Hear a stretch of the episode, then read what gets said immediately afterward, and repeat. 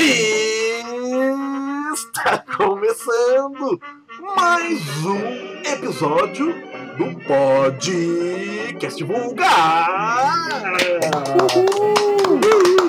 Muito bom dia, muito boa tarde, muito boa noite, meus caros ouvintes e telespectadores!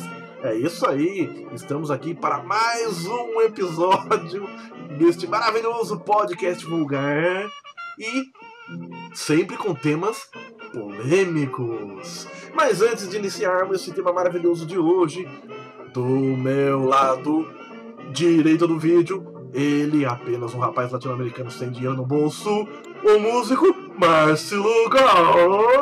Uhul! Do meu lado esquerdo do vídeo. Boa noite.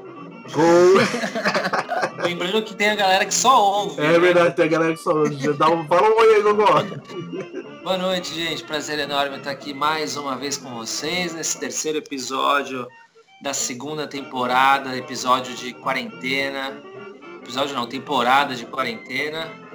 Vamos nessa. Agora sim, do meu lado esquerdo do vídeo, ele, com um vinho barato, um cigarro, um cinzeiro e a cara embriagada no espelho do banheiro, o poeta Wally Wilde. Eu faço parte das 20 pessoas que ainda estão em isolamento social no Brasil. Obrigado. Muito bom, muito bom, muito bom. Temos 3 aqui, né? Eu, você, o Lugol e mais 17. Já somos 3 desse número. Muito bom, muito obrigado pela presença de vocês, muito obrigado pela presença de todos que estão aqui nos ouvindo e assistindo, e pela nossa queridíssima e grandíssima audiência nos episódios iniciais dessa nova temporada. É com muito carinho que estamos aqui novamente. Antes de mais nada, eu gostaria de falar uma coisinha importante. Gente, nós estamos aqui reunidos para tratar de temas, a gente faz uma certa pesquisa a respeito dos temas, e trazemos esses temas com o objetivo de fomentar um debate. Eu acho que a internet, uma das funções dela, para que ela seja realmente produtiva, seja realmente algo que nos traga coisas boas, é fomentar bons debates. Então por isso a gente está aqui falando, falaremos N coisas. E você que assiste, que escuta, opine também. É muito importante que você se posicione, se coloque, traga à tona as coisas que a gente fala, discutindo aqui também, e outras que talvez a gente não tenha falado, né? Então, eu quero dizer com isso que nós estamos aí abertos, escancarados, para criarmos aí um diálogo com vocês aí. Seja no perfil da Casa Vulgar, seja dos nossos perfis pessoais. Pode chegar chegando, vamos trocar uma ideia, vamos bater um papo. O que foi aí, Lugão? No meu pessoal, não vem que não tem, tô brincando, gente. Não me enche o saco, não. Hein?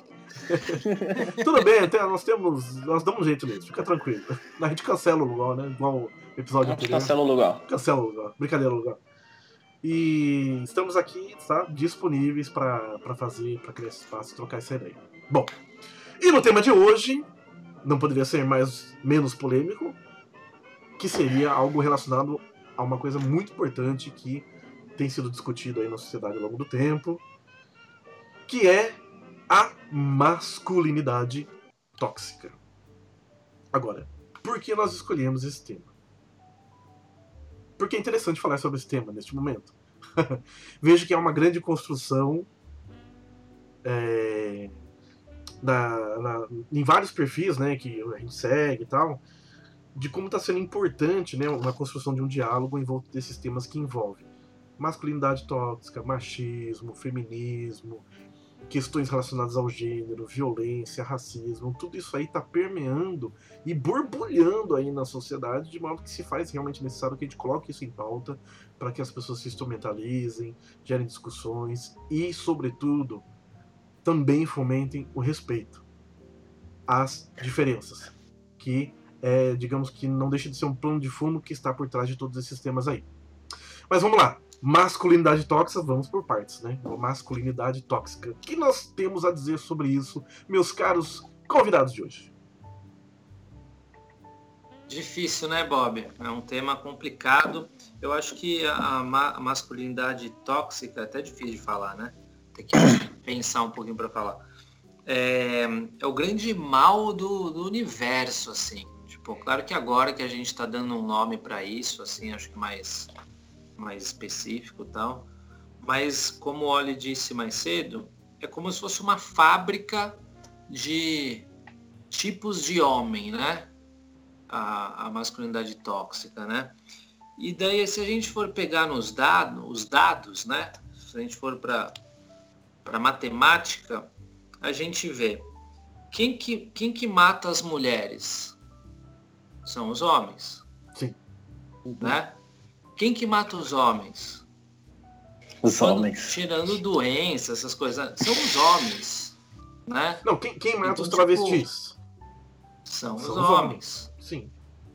Então, tipo, eu acho que esse é o grande mal da sociedade. É uma fábrica que produz um tipo de ser humano que vai desaguar em tudo que você falou. Vai desaguar no racismo, no machismo, que mais? Preconceito. Cara, homofobia, transfobia, em tudo isso, né? Uhum. Eu tenho uma pergunta para vocês. Sim. Opa, lá vem lá. Qual é o oposto de masculino? Feminino. Então. Feminino. Depois de tudo que eu li, eu já tenho minhas dúvidas. Se a gente pega o significado de masculino no dicionário, tá lá, virilidade, força, né? Tudo que é relacionado a, basicamente, a força, viril, né? Uhum. Se o feminino é o oposto, então quer dizer que feminino é fraco, né? Tipo, pois é. É tudo que é o oposto ao ter força, ao ter coragem, né? E a gente já vê que é completamente errado, né? Acho que o nome masculino, tipo, o termo masculino, tá completamente errado, né? Deveria ser outro termo, outra coisa, né? Porque é isso, nos faz acreditar o que foi plantado na nossa sociedade e é plantado até hoje. Que ao contrário de masculino, o oposto de masculino, que é viril, forte, e todas essas outras características de bravura, é o feminino. Só que o feminino, a gente sabe que o feminino pode ser forte, né? Pode ser corajoso. A gente sabe de todas essas características. Só que a gente é ensinado e culturalmente o nosso mundo é ensinado que é assim. Então a gente já começa de uma forma completamente estranha todo esse lance de masculinidade e tudo mais. Esse negócio de contrário, ele é interessante porque, assim, culturalmente se espera, que é interessante se fazer essa pergunta, né? Tipo, se uma feminina é o contrário do masculino, então a mulher seria fraqueza e tal. Logo se vê que na sociedade patriarcal, né, que nas ideias da masculinidade criadas ao longo do tempo, não se respeita muito essa lógica, né?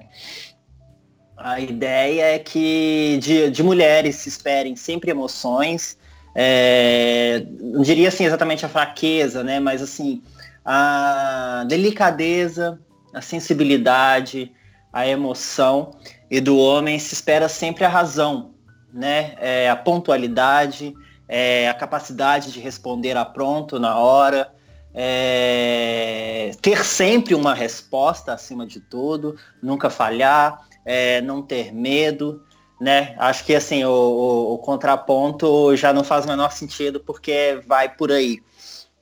É muito louco esse negócio da gente pensar. Eu me deparei com isso hoje mais cedo, quando eu estava lendo umas coisas, pensar nessa coisa do contrário e tal, porque eu comecei a me questionar assim. Óbvio que a gente tem essa ideia de masculinidade tóxica, a gente cresce e é educado com essas ideias todas de masculinidade tóxica por causa de alguma coisa histórica que obviamente vem, como eu disse, da cultura patriarcal e tem tudo a ver com machismo e essas coisas todas.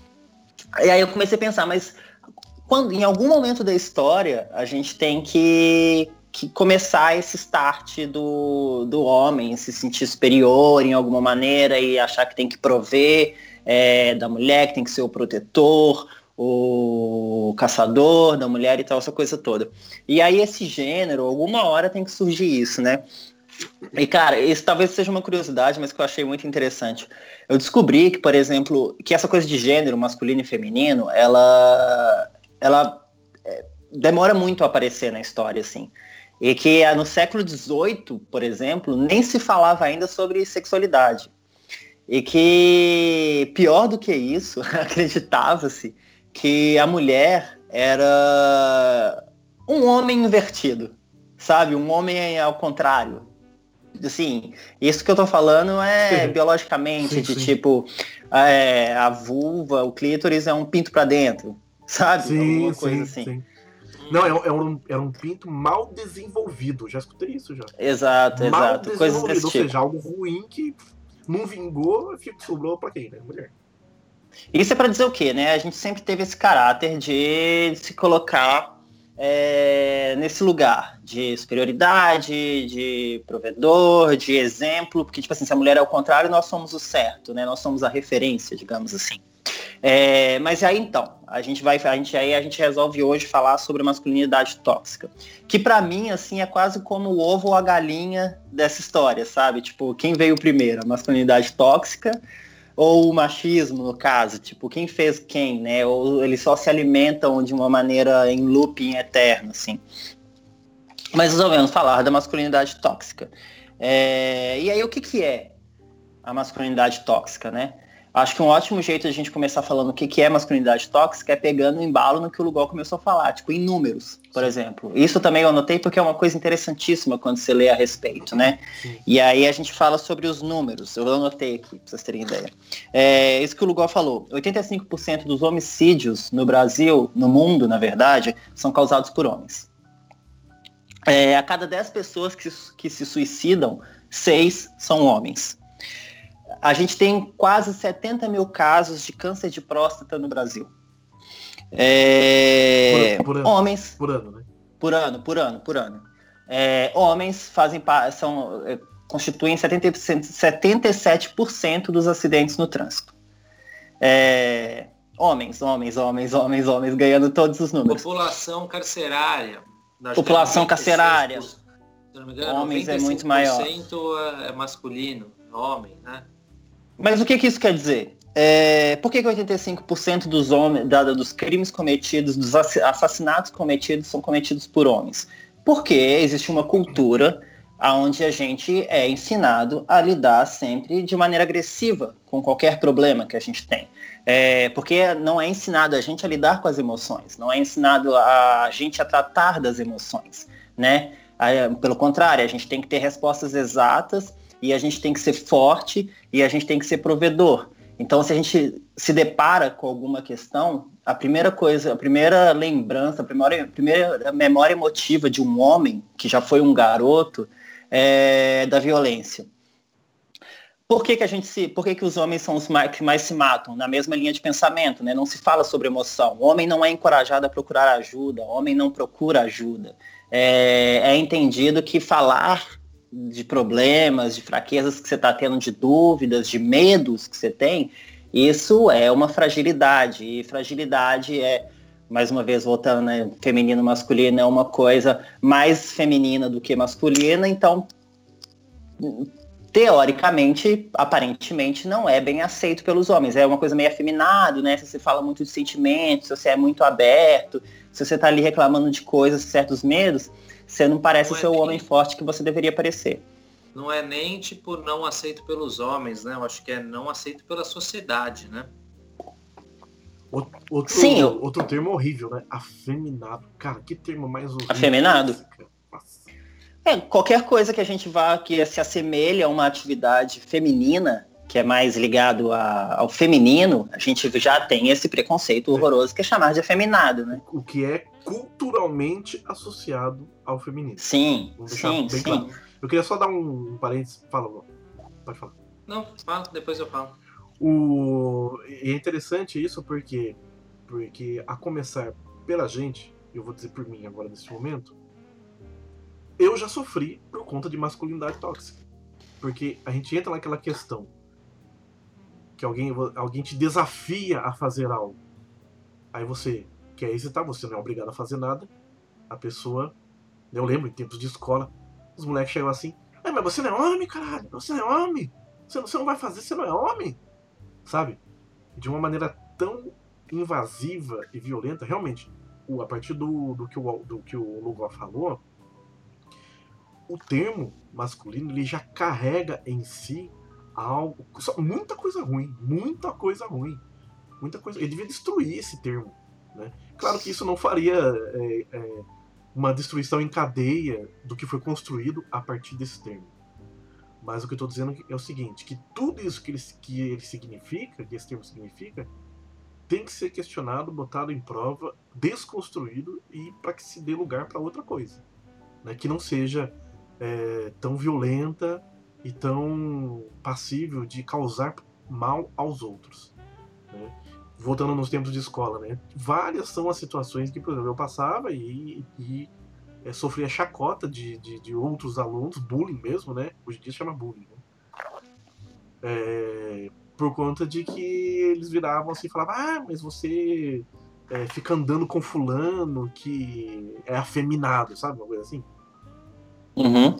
Cara, que coisa mais horrenda. Ou fica brincando, né? Se você não faz determinada coisa, então você é viadinho, você é mulherzinha. Sabe? Se você se recusava a ter uma postura ou que fosse mais agressiva, ou que fosse mais impositiva, ou que fosse... que envolvesse mais emoção, não podia chorar. A velha história do podia chorar. Não pode chorar. Isso ficava tão intrínseco na gente, tão absorvido, que você sentia medo, eu sentia medo e insegurança de repente chorar. Porque isso ia ser muito pior, porque as pessoas iam ver, do que benéfico pra mim, que naquele momento ia estar extravasando alguma emoção. Isso durante anos. O que me salvou, eu costumo até dizer que o que me salvou foi o teatro. Eu fiz teatro, comecei a fazer com 15 anos, e tinha as oficinas, aí tem os exercícios de sensibilização e tal. Nossa, meu filho, eu chorava em todos. Era uma coisa assim, impressionante. Uhum. Impressionante.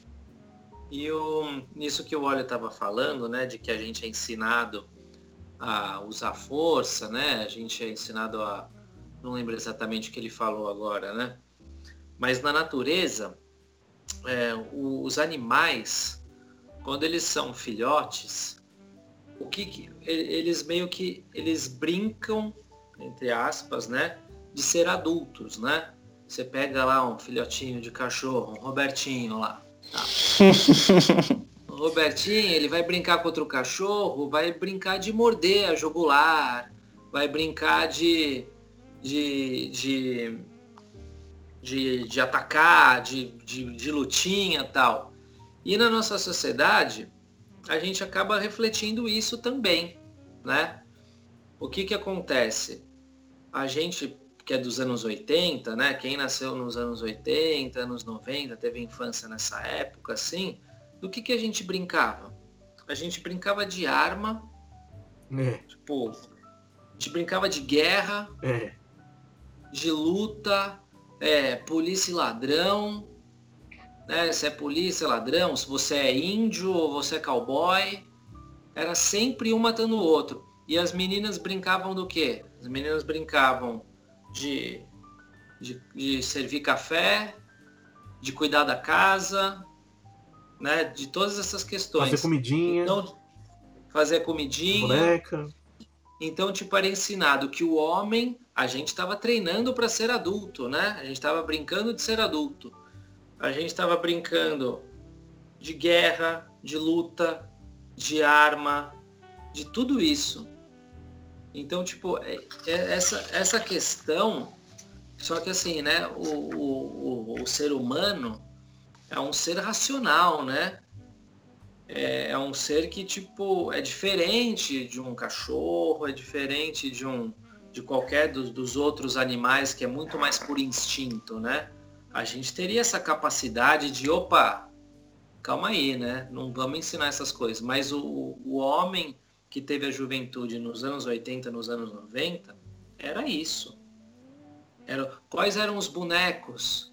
Era GI Joe, era de guerra, Que mais? Acho que era tudo relacionado à luta. Falcon, era impressionante. Falcon. A Lua nos 70.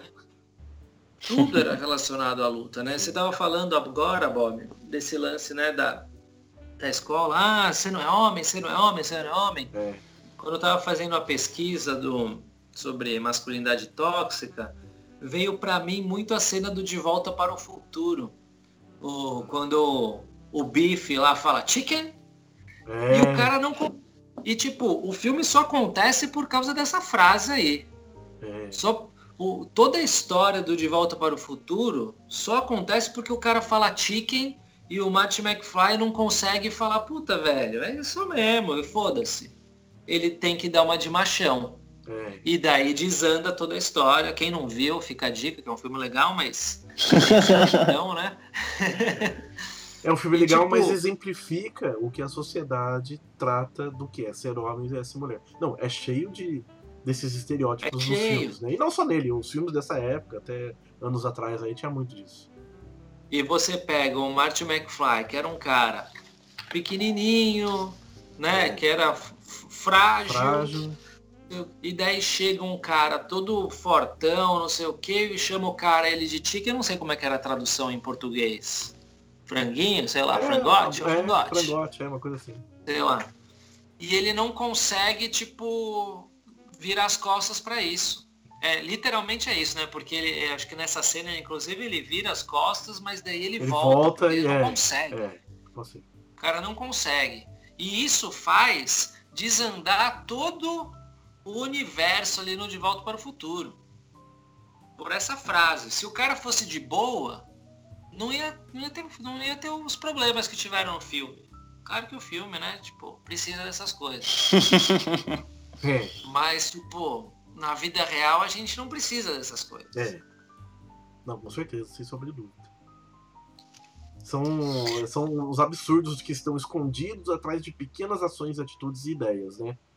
Então hoje se faz necessário justamente tocar nisso daí, porque era tudo tratado de maneira muito natural. Então naturalizou-se e banalizou-se a banalidade, né, de você tratar o que é ser homem, o que é ser mulher, né? E é importante também ressaltar, gente, que nós estamos tratando aqui de masculinidade tóxica, e isso não necessariamente está ligado ao gênero, né? Mas sim diz de um comportamento. É claro, um comportamento que é atribuído aos homens, ok? Né? Mas não só aos homens, historicamente, né, culturalmente, historicamente atribuído a eles, né? É, não só. Mas tipo, desculpa. Não imagina, mas é isso, né? Ele está dizendo de uma categoria de ser, um modo de ser do sujeito, né? Que ele é opressor, que não pode gostar de rosa. Porra, meu. Que isso, cara? Mas durante... Então, mas hoje a gente fala isso e fala, porra, que absurdo. Mas eu olho pra trás e vejo o quanto isso era normal antigamente. Porque ninguém discutia, ninguém debatia. Ainda mais em tempos que não tinha internet. E é um antigamente não tão antigo assim, né, Bob? 20 anos atrás. É, 20 anos. Na nossa adolescência era meio que isso. Sim, puta, sim, ó, sim. Menino não usa rosa. Sim. Que mais? Menino não... Sei lá, tipo... Cara, mas sofre, homem não sofre, aquela história, né? E eu vou te falar que, na verdade, parece um absurdo porque a gente vive uma declarada bolha também, né? É, que hoje, isso a gente acha um absurdo isso hoje, por discutir se homem usa rosa não, porque a gente vive num lugar que, tipo, a gente participa de um meio onde essas coisas estão sendo discutidas há mais tempo e discutidas de outra forma, né? Assim, a gente é artista, a gente troca com pessoas muito parecidas com a gente, de uma linha de pensamento muito parecida e tal. É, cara, você vai pensar num cara que mora no sertão, no interior, sabe, que trabalha na colheita, trabalha no campo, esse cara ainda continua com a mesma questão de que usar rosa é um pouco complicado, saca? Vai com uma galocha rosa pro capinar pra você ver se isso vai ser passado despercebido. Não, saca? E outro, homem usa saia. Fala pra mim, olha. Adoro. Ué, então, eu já tive vontade de usar saia, acredito, eu tenho vontade, né? Aí você pode me perguntar, mas por que você nunca usou? Eu falei, não sei, talvez seja até por uma barreira, né? Por conta de ter essa coisa tão forte, intrínseca dessa questão do homem e da mulher. Pode até ser eu mesmo ter um preconceito sobre isso, né? Eu já parei pra refletir várias vezes, né? Eu já tive cara, provavelmente você nunca usou pelo mesmo motivo que eu ainda não usei aqui em Santa Catarina. Sacou? Tipo, ainda não me senti confortável de usar. Sim, sim. Saca? É, tipo, pra quem não sabe, o Bob tá brincando porque eu gosto muito de saia, eu tenho saia, eu sim. uso, acho incrivelmente confortável. No calor, aquilo ali sem cueca é uma beleza. A refrigeração é maravilhosa. E eu sempre usei, tava morando em São Paulo, inclusive em BH também eu não usava tanto quanto eu usei em São Paulo. Agora, eu vivo num lugar que tem por característica, apesar de que São Paulo é um lugar muito conservador, mas ainda tem muita resistência, né? Pô, tô hoje morando num lugar que tem por característica ser muito mais conservador e ter pouca resistência sobre isso. E várias vezes eu pensei, tipo, tô de saia em casa, vou no mercado ali. Falei, cara, eu não vou de saia, saca? Tipo, eu não sei o que pode me acontecer. Saca? Eu não conheço nenhum lugar, não conheço o bairro, não conheço a região, não conheço nada, eu não tô pronto pra pensar no que eu tenho que lidar. E isso é uma questão, uma problemática de masculinidade tóxica, né? Que é assim, não posso, em maneira alguma, em hipótese nenhuma, fazer algo que fira a probabilidade de eu ser hétero, ser normativo, sabe? Sim, se questionarem, se duvidarem, isso é um problema. Sim. Mas assim, é um problema não porque eu tenho problema com isso, né? Tipo, eu não posso ter dúvida, que isso também é uma questão de masculinidade tóxica, né? As pessoas, elas evitam várias coisas, elas se machucam, elas se adoecem, os homens no caso, né? Por causa de medos parecidos muito com isso. Tipo, eu não vou falar dos meus sentimentos para um amigo meu, não vou me abrir, porque isso pode pegar mal, eu posso ser mal compreendido, mal interpretado. E uma das coisas é que a masculinidade tóxica, na questão da masculinidade tóxica, nessa questão que a gente vive, é que de maneira alguma a sua sexualidade, a sua heterossexualidade, a sua virilidade pode ser duvidada, né? Mas nem é por isso que eu não uso. Eu uso por outra questão, que é o medo mesmo da minha integridade, saca? O que pode acontecer, o que eu posso ter que lidar, porque eu sei que as pessoas não estão acostumadas, não lidam bem com o fato de um homem muito bem resolvido com questões sexuais ou não, saca? Tipo assim, seja lá qual for a opção sexual dele, que ele use saia. Não é nem acostumado, né? Elas têm justamente o quê? Uma contaminação cultural do que significa ser homem ou ser mulher, né? E não só isso, né? O problema não é ser homem ou ser mulher, o problema é transformar isso em algo ruim ou negativo de forma a punir o outro, com preconceito, com chacota, com desrespeito, né? Acho que... Eu acho que aí... Diga logo. Esse exemplo, é claro, que é uma coisa chata, uma coisa ruim e tal. Mas, tipo, as mulheres passam por isso também, né? Em vários momentos, né? Elas não podem sair com shorts muito curto. As mulheres não andam muito menos tranquilas na rua depois das 10 da noite do que um homem. Isso, né? Tipo, sim. Também tem essas dificuldades, né? Eu acho que o grande lance que a gente tem que ver da masculinidade tóxica são as consequências que isso traz para o homem e para a sociedade. Os homens que são a regra do negócio, os caras são ensinados a resolver tudo na força. E aí que mora o grande perigo da masculinidade tóxica, porque você ensina um cara que ele não pode chorar, que ele tem que mostrar que ele é viril, que ele é forte. Então, qual que é o reflexo de um cara que não pode chorar e tem que mostrar que é forte, se ele tá querendo chorar?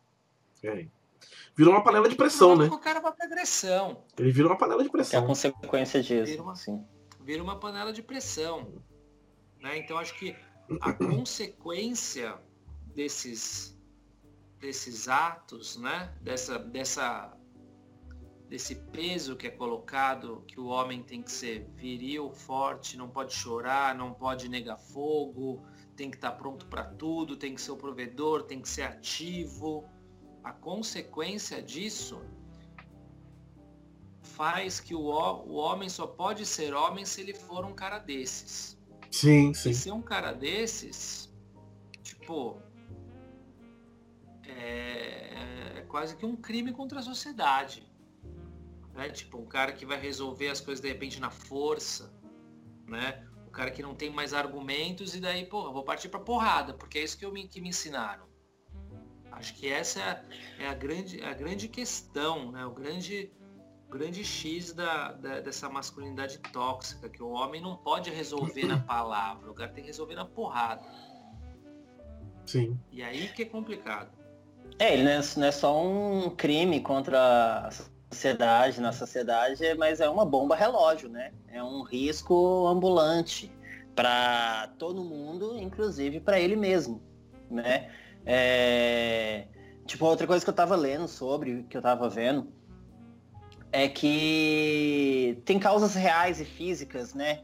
Todas essas questões mal resolvidas que a ideia de masculinidade traz, que é o que a gente chama de masculinidade tóxica. É muito comuns, inclusive, por exemplo, a insônia, né? O estresse, a ansiedade, todas essas coisas são resultados de toda essa problemática, toda essa cobrança, toda essa frustração que o homem acaba sofrendo por causa dessa coisa que se pede, né, que desde quando você é pequeno você é ensinado que você tem que prover enquanto homem. E não falar, e aí, tipo, gera todos esses problemas mentais, todos esses problemas psíquicos. E aí, somado ao fato de que demonstrar fraqueza é ruim, que você não deve fazer isso, que você não deve ser emotivo, isso te faz não procurar ajuda. E é neste momento que a gente se torna uma... eu falo porque a gente mesmo, né? Os homens mesmo são quem a gente tá falando. A grande bomba relógio no estacionamento do supermercado, no estacionamento do shopping, saca? Porque a gente está com todas essas questões, não conversa sobre, não procura ajuda, em momento nenhum a gente é incentivado pelos nossos amigos, pelas outras pessoas a procurar ajuda, porque nem sequer se fala sobre isso, né? A gente estava falando que na infância ali você reúne com seus amigos para sofrer bullying, para fazer bullying com alguém, ou quem está sofrendo bullying é você. Mas já na vida adulta isso não muda, né? Você encontra num bar, na boate, na noite com seus brothers, muito facilmente a conversa, o papo vai cair para uma brincadeira, para uma zoeira, para alguma forma de discriminação, inclusive, saca? Por exemplo, uma questão comum que a gente tem forte problemática na masculinidade tóxica é o problema da performance sexual, né? O broxar mesmo, a impotência sexual, que é uma questão extremamente comum. Qualquer pessoa que sinta, que pense, ela passa por estresse, ela lida com problemas psicológicos, e o corpo é uma máquina que responde a esses impulsos psíquicos, sabe? Tipo, mentais. Então você vai sofrer com isso. Pode ser por N razões, na verdade, até questões orgânicas mesmo. Gente, não tem como. Sim, uma hora vai cair. Não tem jeito, uma hora vai cair. Mas você não conversa sobre isso. Sim, sim, sim. Pouco se tem espaço pra falar disso, né? Sim, quando, sim. Tipo, se você fala isso numa roda, velho, você pode ter certeza absoluta. Aê, broxa! Ainda que seja com carinho. Sabe, aê, broxa! Você vai ser. Você vai ser zoado, você vai ser criticado. As pessoas são. Porque isso é uma. Desculpa. Isso é interessante, inclusive, né? Essa coisa do carinho, porque isso tem muito a ver com a masculinidade tóxica também. Porque, eu tô te zoando, o amigo fala pro outro, tô te zoando, mas é com carinho, eu gosto muito de você. Isso é uma coisa que se ouve muito na formação do homem tóxico, Sim. né? Da masculinidade tóxica. Sim. Porque parece que tudo é por carinho. Seu pai te descia a porrada quando você era pequeno, porque ele te amava. Ele amava, né? Sim. E você via seu pai bater, assim, né, na sua mãe, na sua irmã, porque ele amava elas e ele estava, de alguma maneira, cuidando. Então, o amor na ideia tóxica ela é confundida, ela é confundida como um motivo para violência, né? Tipo, se eu faço, eu agrido, é porque eu amo, porque eu cuido, é meu jeito de cuidar. E... muitos usam isso. A masculinidade tóxica vem antes disso, né? Porque os homens, eles não são ensinados a conversar, eles não são ensinados a se abrir, eles não são ensinados a todas essas formas de resolver os problemas. Como que o homem é ensinado a resolver os seus problemas? Na força. É o que você falou, na porrada, né? E daí a consequência disso, o que que é? É um homem que vai bater na esposa, é um pai que vai bater no filho, né? Tipo, a masculinidade tóxica, ela forma um ser humano, não é nem tanto o problema... não é nem tanto o bullying em si, né? Porra, se eu falar que eu tô sofrendo, a galera vai me zoar. Eu acho que não é essa questão aí, claro, é chata, é desconfortável, mas isso pode ser homem, pode ser mulher, pode ser qualquer coisa, né? Mas a questão é que com o homem, você não pode ter essa postura de sensível, e você não é ensinado a resolver as coisas na conversa, você não é ensinado a se expor, né? Você é uma rocha. Uma rocha resolve as coisas na pedrada. Eu acho que a consequência desses atos, que é o pior, o que você constrói, esse ser humano que você está construindo, é um ser humano que só resolve as coisas na porrada. A gente não acaba desenvolvendo uma inteligência emocional para lidar com adversidades, né? Mas assim, gente, eu acho que... a gente acha que não pode, não é nem que a gente não desenvolve, a gente não desenvolve. Sim, a gente acha que o homem não pode broxar, a gente acha que o homem não pode parecer frágil. Que é a questão de naturalizar, né? A gente naturaliza isso de modo que a gente não enxerga outra forma de ser, senão dessa maneira. E se a gente não se encaixa nisso, o que que existe? Sofrimento. Né? Sofrimento. Mas não estou querendo... vai virar o quê? O pior é o que o sofrimento vira. O sofrimento vai virar... vira violência, vira uma série de coisas. Vai virar violência, vai virar o machismo. Sim. Eu, em hipótese alguma, estou colocando o homem, né, numa posição de frágil diante disso tudo. Muito pelo contrário, gente. O que eu estou levantando aqui é a questão justamente de como essas questões, tudo isso está enraizado e precisa ser desconstruído.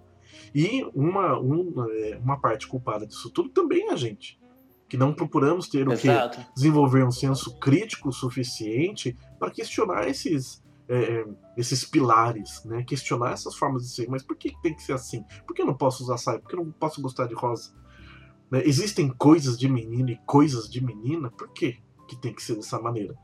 Então, a partir do momento que eu me dei conta em que muitas vezes eu me ausentei de ter um posicionamento, uma opinião por medo, seja por qualquer motivo, eu acabei reforçando essa cultura de modo que ela continuasse se perpetuando. Então, não adianta, o que eu estou dizendo é isso, não adianta a gente ter essa leitura a respeito do que é uma masculinidade tóxica se a gente não atua para que ela não exista mais. Né? Então, eu acho que... exato. Vem de todos os lados, né? Sim. Então, complementando o lugarzinho, só complementando, de todos os lados que eu entendo também, eu acho que pode ser que tenha um gancho aí.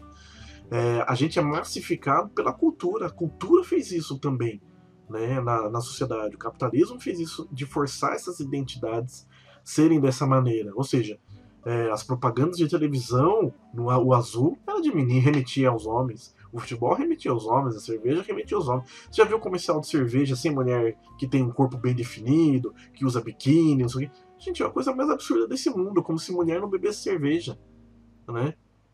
Sabe? E isso até hoje, hein? Até hoje, você olha os comerciais de cerveja, como é que é, né? A posição do homem, a posição da mulher no comercial de cerveja. Meu. Sim. Isso até hoje. Então, é o que você falou. Por todos os lados, a gente vê uma mídia que vai também jogando e bombardeando as pessoas disso, e uma vez que a televisão tem um grande impacto na vida das pessoas, as pessoas absorvem e vão continuando a normalizar essas coisas absurdas, né? Que precisam ser quebradas. Sim, e daí não sou eu falando, né, gente? Tipo, eu acho que o Wally falou, o Bob falou, que a gente está pesquisando, né, conforme o tema do podcast e tal. Eu escutei alguns podcasts, eu vi algumas coisas e tal, inclusive alguns de mulheres. Bota na roda, Lugó. Vou botar na roda. Bota fogo na roda. E alguns dos podcasts que eu vi a respeito de masculinidade tóxica, quando, né, nesse lance de vir por todos os lados, né? As mulheres, do mesmo jeito que existem homens machistas, existem mulheres machistas também, né? Existem mulheres que contribuem também para essa masculinidade tóxica, né? Tipo, quem nunca ouviu para si ou para algum amigo, porra, a mina quer ficar com o cara, tal, pô, você não quer me pegar? Porra, você é viado. É verdade, verdade. Como se o cara tivesse obrigação de pegar a mina. Sim. Né? E tipo, e assim, e a consequência desses atos, né? Que porra, o homem não pode negar fogo. Isso torna o quê? Torna o homem... A gente não tá falando que o homem é uma vítima só, né? Ele é muito culpado com tudo isso. Sim, é o que eu tava dizendo, né, sim, gente? Sim. Né? Mas isso daí, tipo, se o cara não pega aquela mina, ele é viado. E a mina tá falando isso pra você. A mina tá alimentando isso em você. Então, tipo, você fala, porra, então eu vou pegar todo mundo. E você torna o homem numa máquina de pegar mulheres de qualquer jeito, entendeu? Porque tem que pegar, né? Tipo, se o cara... Mais um outro exemplo que eu escutei de mulheres falando, tá? Não sou eu falando. Tipo, porra, se o cara tem pinto pequeno, pô, desse daqui eu não quero, não. Foi lá, dei pro cara, o cara tinha pinto pequeno. O cara que tem pinto pequeno, né, tipo, que é zoado por isso, e sendo que o pequeno é relativo, né? Sim. E é zoado por isso, é o cara que compra um carro mais potente, é um cara que tem que ganhar dinheiro a qualquer custo, saca? Ou seja, é um cara que vai promover o acidente de trânsito. Ele tenta viver num sistema compensatório, né? Bom, já que eu tenho pinto pequeno, eu vou tentar compensar de alguma forma. Vai tentar compensar de alguma forma. É, gente, essas falas são muito complicadas, né? Porque não favorece ninguém, né? E tipo, não é nem questão de favorecer, só enfatiza justamente o desrespeito, né? Na verdade. E quando a gente é adolescente, né? Cara, a gente é uma criança que, né, quando a gente tem lá 14, 15 anos, eu nunca tive uma conversa com meu pai sobre relações sexuais. A minha educação sexual na família se resumiu num dia que eu tinha uma namorada com acho que 15, 16 anos... ela tava lá em casa, tava de boa, tal, não sei o que, e a porta do carro tava fechada, não tava trancada, porque nem tinha chave e tal. Mas daí meu pai bateu na porta e, tipo, a conversa sexual que eu tive com meu pai durante a minha vida inteira foi, tipo, usa camisinha, hein? Foi essa. Foi a conversa. Uma recomendação, né? Ui? Né? Esse foi a minha instrução sexual vindo de um homem para outro homem. Complexo, hein? Tipo, não teve conversa a respeito disso. Sim. Né? Imagina uma criança, praticamente, um adolescente, sem orientação nenhuma, com todas essas questões. E dúvidas, né? Tipo, né? E dúvidas. Eu lembro quando... Aqui tá sendo confessionário, né? Tipo, eu lembro com 15 anos querendo medir o meu pau, saber qual era o tamanho. Pô, será que é pequeno? Será que é grande? E que influência que isso vai ter na minha forma de... Performance. Não, eu lembro que na escola onde eu estudava tinha esse papo rolando. Os caras perguntavam, e aí, quanto que é o seu? Não, porque o meu é tanto. Sério, os caras queriam saber porque queriam comparar, entendeu? Porque se for abaixo de tanto, aí é bom você se preocupar, sabe? Vinham com essas conversas. Aí você fala, caralho, mano, e agora, né? Aí você vai fazer o quê, né?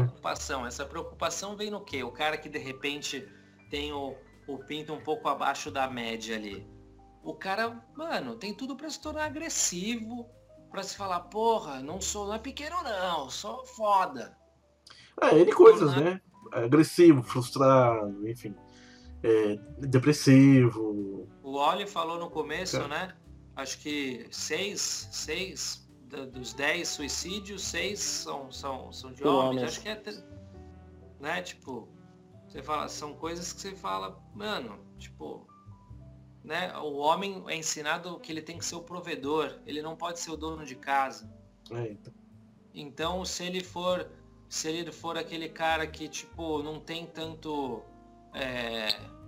fala, putz, eu não quero almejar uma carreira e sacrificar minha vida nisso, de ficar trabalhando até meia-noite, 3 da manhã. Eu tenho amigos meus que trabalhavam até 3, 4 da manhã. Ah, não, mas é só uma fase, não sei o quê, tal, tipo... Pra tentar o quê? Provar que ele é o provedor, é isso? É, não... Ele é ensinado que ele é o provedor, então acha que ele tem que ficar até... O problema que eu vejo, né? Tipo, e o cara que não se encaixa nisso? Sim. Fala, putz, velho, eu não quero ficar até as 3, 4 da manhã trabalhando nisso. Sim. E o cara vai juntando essa bola de neve porque ele nunca conversou sobre isso, nunca teve orientação sobre isso. Porra, eu não posso simplesmente ter uma vida normal? Sim. Sabe, eu não posso simplesmente... Tenho meu trabalho, mas também cuido da casa. Tipo, um homem que é dono de casa, sabe? Tipo, sim. Ele é visto, tipo, porra, que legal, ele é dono de casa, ou ele é visto, puta, velho, ele é dono de casa? É, principalmente como ele se vê, né? Tipo, em primeira pessoa mesmo. Sim, como ele se vê. O grande problema é a primeira pessoa, né? Ele é o primeiro. Ele mesmo ali, porra, velho, puta, eu vou ser dono de casa. É. Foda, hein? Como que... Então, é como... Exatamente. Diante de tudo isso que a gente tá colocando, gente, tem essa questão principal, ou seja, como lidar com isso? Como lidar com essa masculinidade que traz tantas questões aí que tentam diminuir o sujeito, né? Então, diminuir em que sentido? Porque o que é ser homem hoje em dia, né? O que é... Aí eu tiraria o homem para deixar como sujeito apenas. O que é ser um sujeito na sociedade hoje em dia? Porque se realmente a gente entra nessa questão, a gente começa a, infelizmente, jogar cargas em cima dessa definição que precisa urgentemente ser totalmente desconstruída, como eu citei um pouco antes aí, né? E é muito triste isso, muito triste, porque ao invés de criar proximidade entre as pessoas, você acaba criando vários abismos, né? E deixando de criar uma relação saudável entre as pessoas, né? Tem necessidade dessas brincadeiras todas, por exemplo, que a gente tinha na escola? Não tinha. Mas é mais uma demonstração de como esses conceitos estavam o quê? Enraizados, volto a dizer, né? Então, como lidar melhor com isso hoje? A gente tem que fazer isso, a gente tem que debater e discutir, né, essa masculinidade para que ela tenha outro formato, né? E que ele não seja um formato violento, não seja um formato opressor com relação ao sexo feminino. E outra, né, gente? Nós estamos também num momento onde a questão do feminino e masculino está caindo por terra. Por quê? Porque existem N possibilidades e diversidades de ser com relação a gênero, né, como a quantidade de gente do planeta, né? Sim. Antigamente começava com a sigla, né, LGBT, agora tem várias siglas e é necessário se colocar um mais no final das siglas, porque para você incluir pessoas que não se encaixam em todas elas, porque sempre vai ter, né? Então acho que o fundamental é que as pessoas possam tirar essa roupa dos nomes, né? E tentem minimamente ser mais humanas. Antes de você fazer algo para alguém, antes de você ter uma atitude com relação a outra pessoa, que você avalie se você está sendo preconceituoso, se você está sendo opressor, se você está sendo violento, né? Avalie se o que você vai fazer vai ou não somar a vida de outra pessoa. Acho que é parte realmente da gente, né? Ser muito criterioso e autocrítico nesse sentido, porque ninguém tem o direito, e ninguém tem o direito de fazer o outro sofrer, e o outro não tem que sofrer por algo que você diz por ignorância e por não querer mudar esses estereótipos todos dentro da sua cabeça. Tipo, total, assim, eu acho que a gente tem que ser muito autocrítico. Essas coisas são exercícios o tempo inteiro que a gente faz durante a existência de se entender, né? autocrítica é a filosofia máxima, eu diria assim. Mas é muito interessante pensar também na ideia que, tipo assim, aquilo até que eu estava falando sobre conversar, sobre a possibilidade de conversa, sobre a receptividade de conversas, né, que a masculinidade tóxica impede de homem para homem, assim, porque o coletivo, ele é feito para, a função do coletivo é ensinar a humanidade, né, a gente lida, a gente trabalha em coletivo para que a gente aprenda a ser empático, a se ver como um espelho e com isso aprenda a ser cada vez mais humano. Eu estava assistindo um documentário muito bom, inclusive quero indicar, do blog Papo de Homem, não sei se vocês conhecem. Sim, é um blog muito interessante. Bom, muito bom. E eles têm um documentário que chama Silêncio dos Homens, que vai abordar o tema, né? Vai falar um pouco sobre a masculinidade tóxica, mas é muito interessante como o documentário, em totalidade, assim, ele tá falando sobre grupos de apoio, sabe?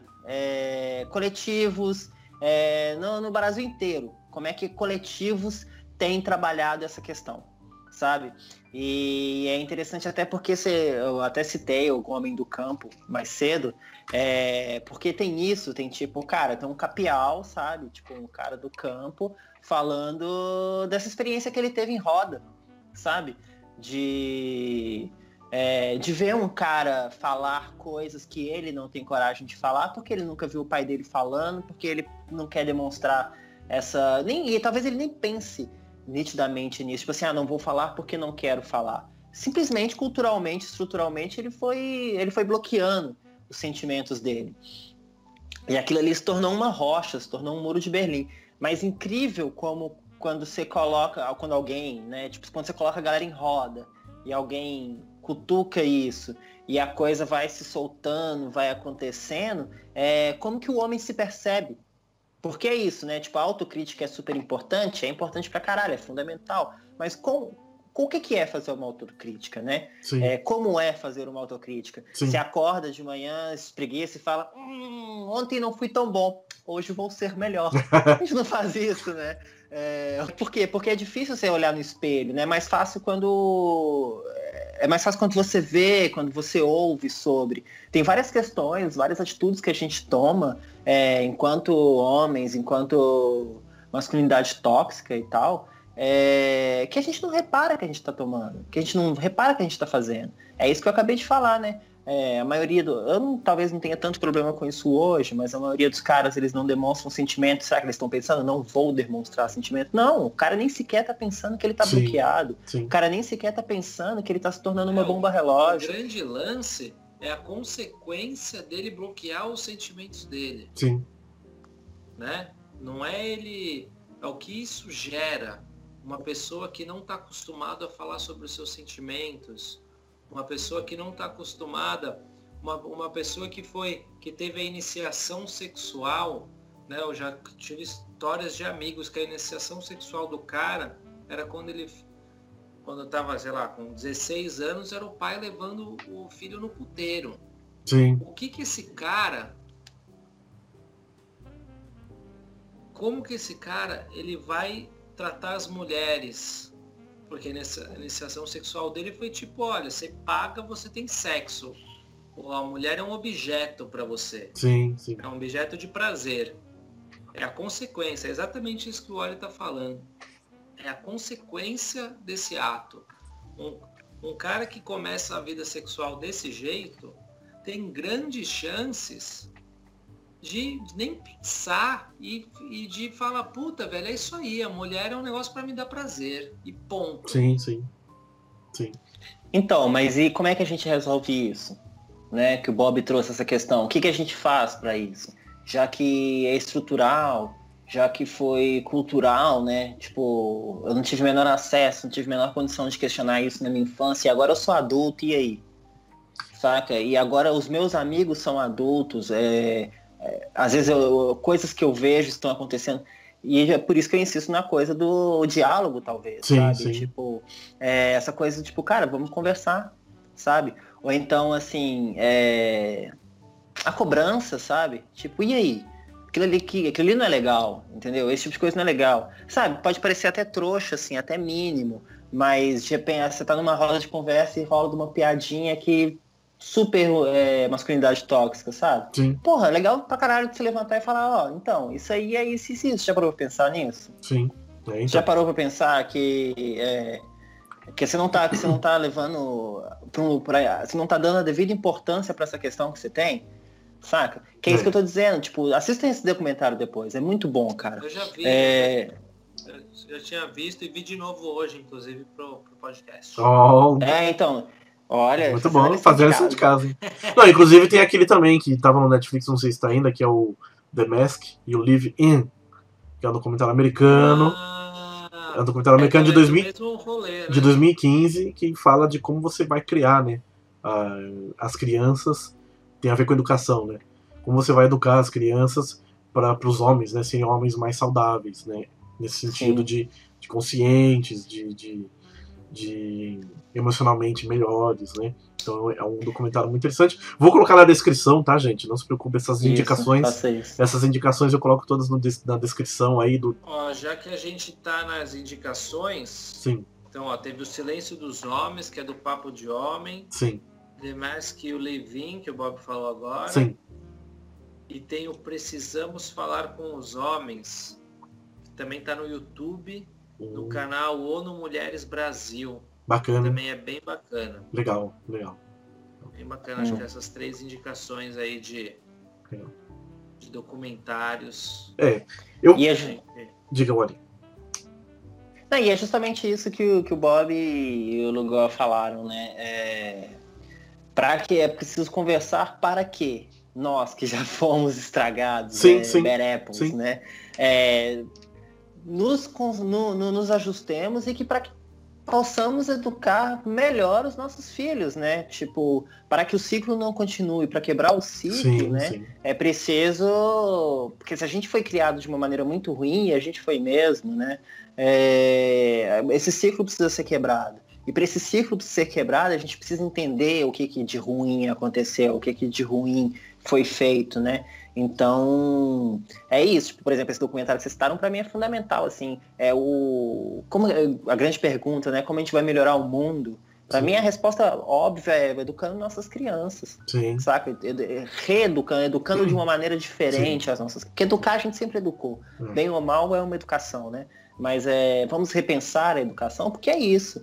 É assim que você prolonga a ideia, não adianta só eu me desconstruir, eu ver essa coisa toda e tal. É preciso ser passado pra frente a ideia, como a ideia de masculinidade tóxica foi passada pra frente, né? Sim. Gente, o tema realmente é extenso, ele permeia e entrelaça com muitos outros temas, como a gente apontou levemente por aqui. Coisas que foram faladas aqui nós vamos trazer como tema em outro podcast, já vou adiantando aí um spoiler, né? Mas vamos aí nas nossas considerações finais. Alguma coisa a dizer, meu caro Márcio Lugar? Gente, acho que eu falei tudo que eu tinha pra falar. Bacana. Eu acho que tem grupos, né, e tem minorias que sofrem muito mais do que nessa questão, né, se a gente vê dos negros, das mulheres, né, tipo... A gente não tá querendo comparar, né? Tipo, porra, coitadinho, não sei o que e tal. Né? Mas eu sou um cara que, tipo, eu nunca me encaixei nesse perfil de homem másculo, forte e viril, né? E eu sei dessas dificuldades que uma masculinidade opressiva pode ter sobre a gente.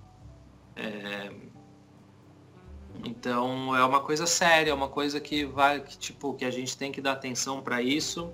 A gente não pode minimizar essa questão. Ela tem o seu valor. E é isso. Muito bom. Muito bom. Wally Wilde. Recado final. É isso, né? É isso. Reintegrando toda a conversa, falem e ouçam, né? escutem. A gente não tem que, principalmente eu acho que a gente não tem que se calar diante do que a gente vê, sabendo de todas essas questões, porque é fundamental que essa semente seja plantada e a gente possa colher coisas melhores, sobretudo o respeito e dignidade das pessoas, que a gente não pode deixar serem violentadas e oprimidas, como a gente tem comentado.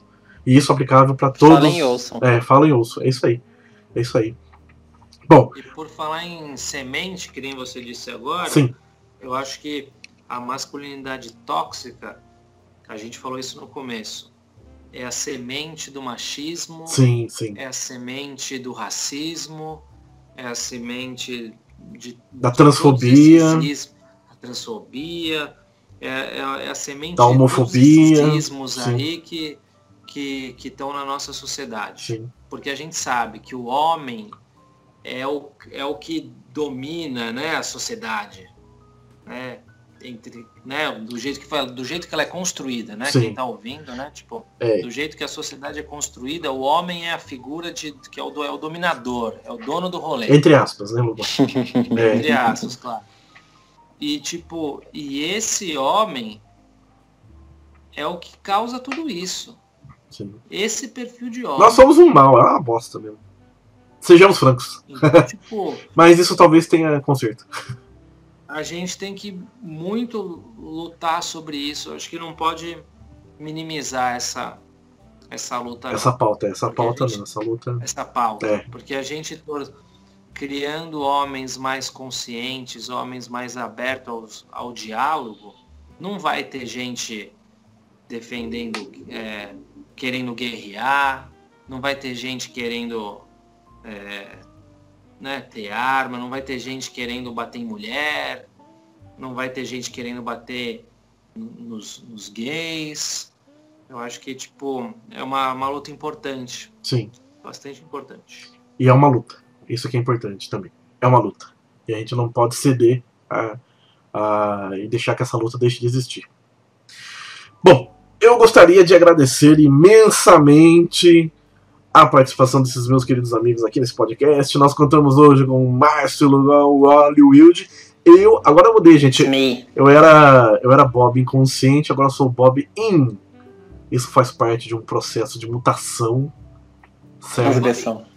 E eu gostaria de encerrar também a minha opinião a respeito de todo esse assunto, que eu gosto muito de uma frase que o Laerte, a Laerte cartunista, falou, que alguém chega pra ela e pergunta assim: mas você é a Laerte ou Laerte? Ele vira e fala assim: eu sou Laerte. É isso.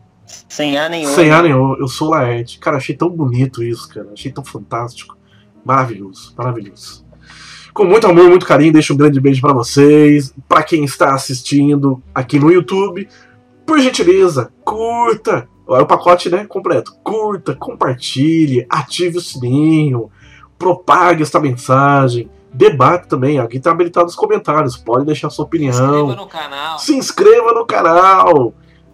E você do Spotify também, visite os nossos perfis, participe, acompanhe lá, @ a Casa Vulgar, @ _WallyWilde, @ Márcio Lugar, @ Bob _in com Y e 2 N's, mas você vai procurar, você vai achar.